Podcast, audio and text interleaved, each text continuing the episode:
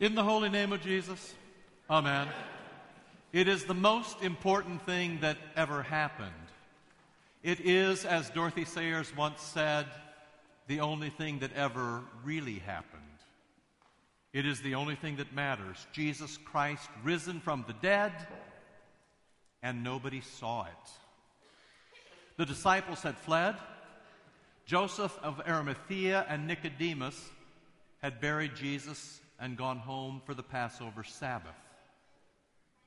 The soldiers were too early, the angels were too late. By the time Mary Magdalene and Mary and Salome, by the time Peter and John and that mysterious young man who was dressed all in white arrived, the tomb was empty. It was the most important thing that ever happened. It was the only thing that ever really happened. It is the only thing that matters in your life and mine. Jesus Christ risen from the dead, and they missed it. But of course, Jesus does not miss them. Jesus comes to them, talking to them, touching them, consoling them in the garden, on the road to Emmaus, in the upper room, and a dozen other places over the next 50 days. And when he comes to them, he brings the best news of all that Easter is not just for Jesus Christ, Easter is for everyone, especially Easter is for each one of you. You can see how Jesus brings us back to life by looking at any icon of the resurrection. There is one on the screen in the Commons today, if you like.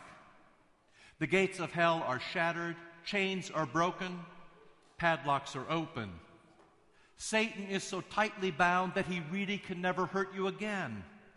And then Jesus reaches down one by one. He reaches down and he pulls folks up from darkness into light.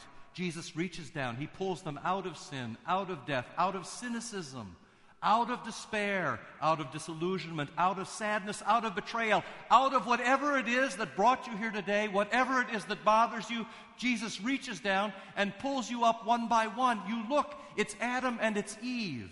It is Abraham and Moses, David and Solomon, Elijah and Isaiah. It is even John the Baptist. One after another, Jesus reaches down, pulls them up one by one, even you. That's the biggest point for today. That Easter is not just for Jesus Christ, Easter is for you. Today, this day, Jesus brings you back to life.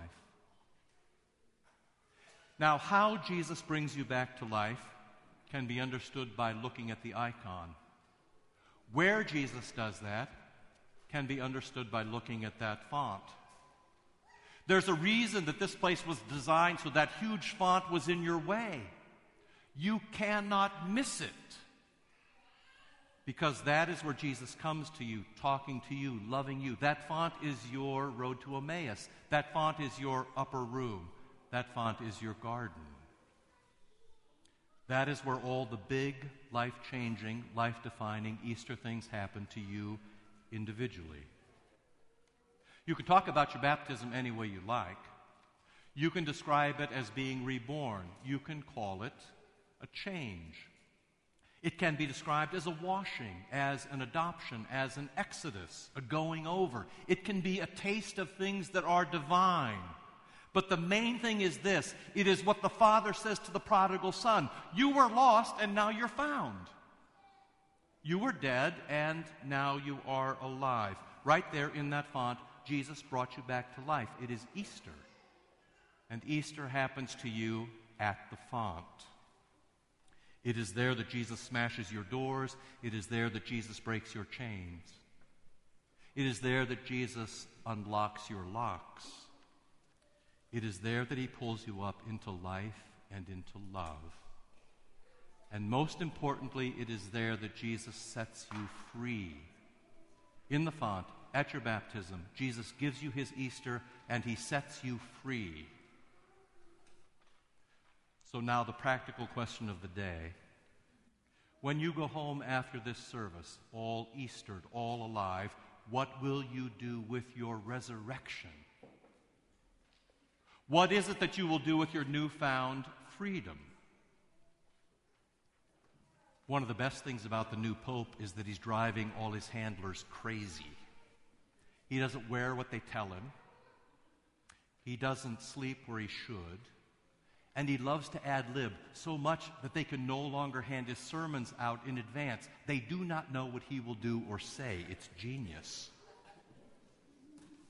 Last week for Palm Sunday, he went off script and he dropped in a little gem. He said, Burial shrouds don't have pockets.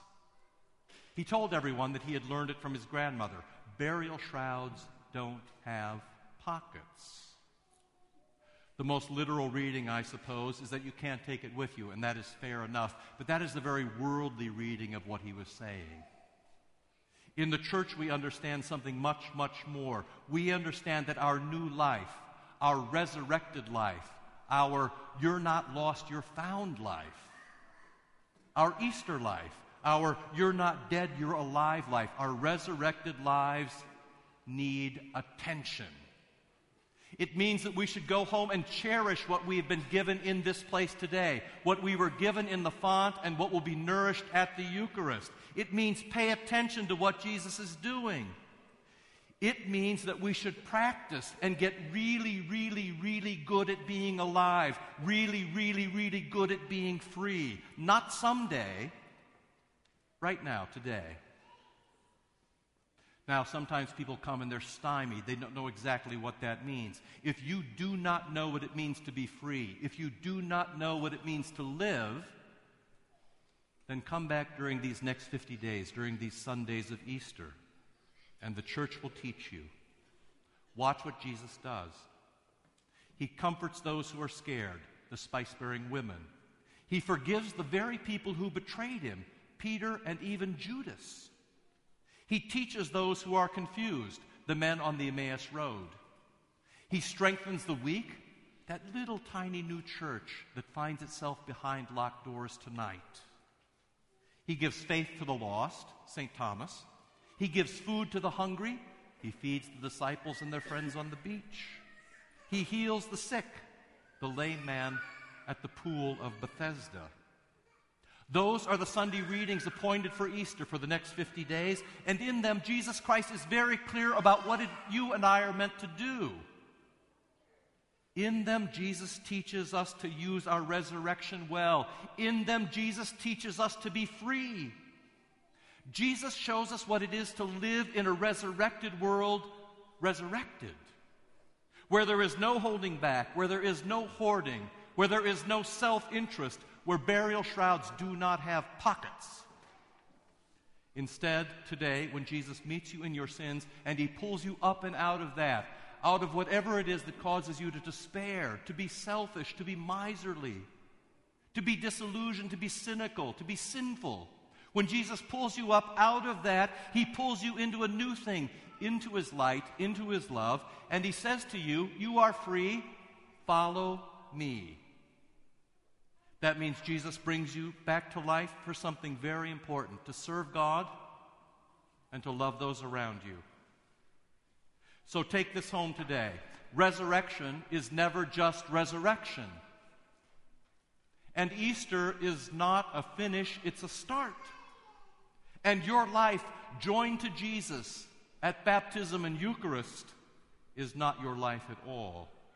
You are not your own. You are bought with a price glorify God in your bodies. It is His life, miraculous and resurrected, divine and Easter, that is given to you today as a gift in this place. And now your life is a life where you come along and empty. You empty your pockets for the poor. You empty your heart for the suffering. You empty your hand for the sick you empty your head for those not yet free. And you do that now, today, not later. And all together as one. This should be fun. In the holy name of Jesus, amen.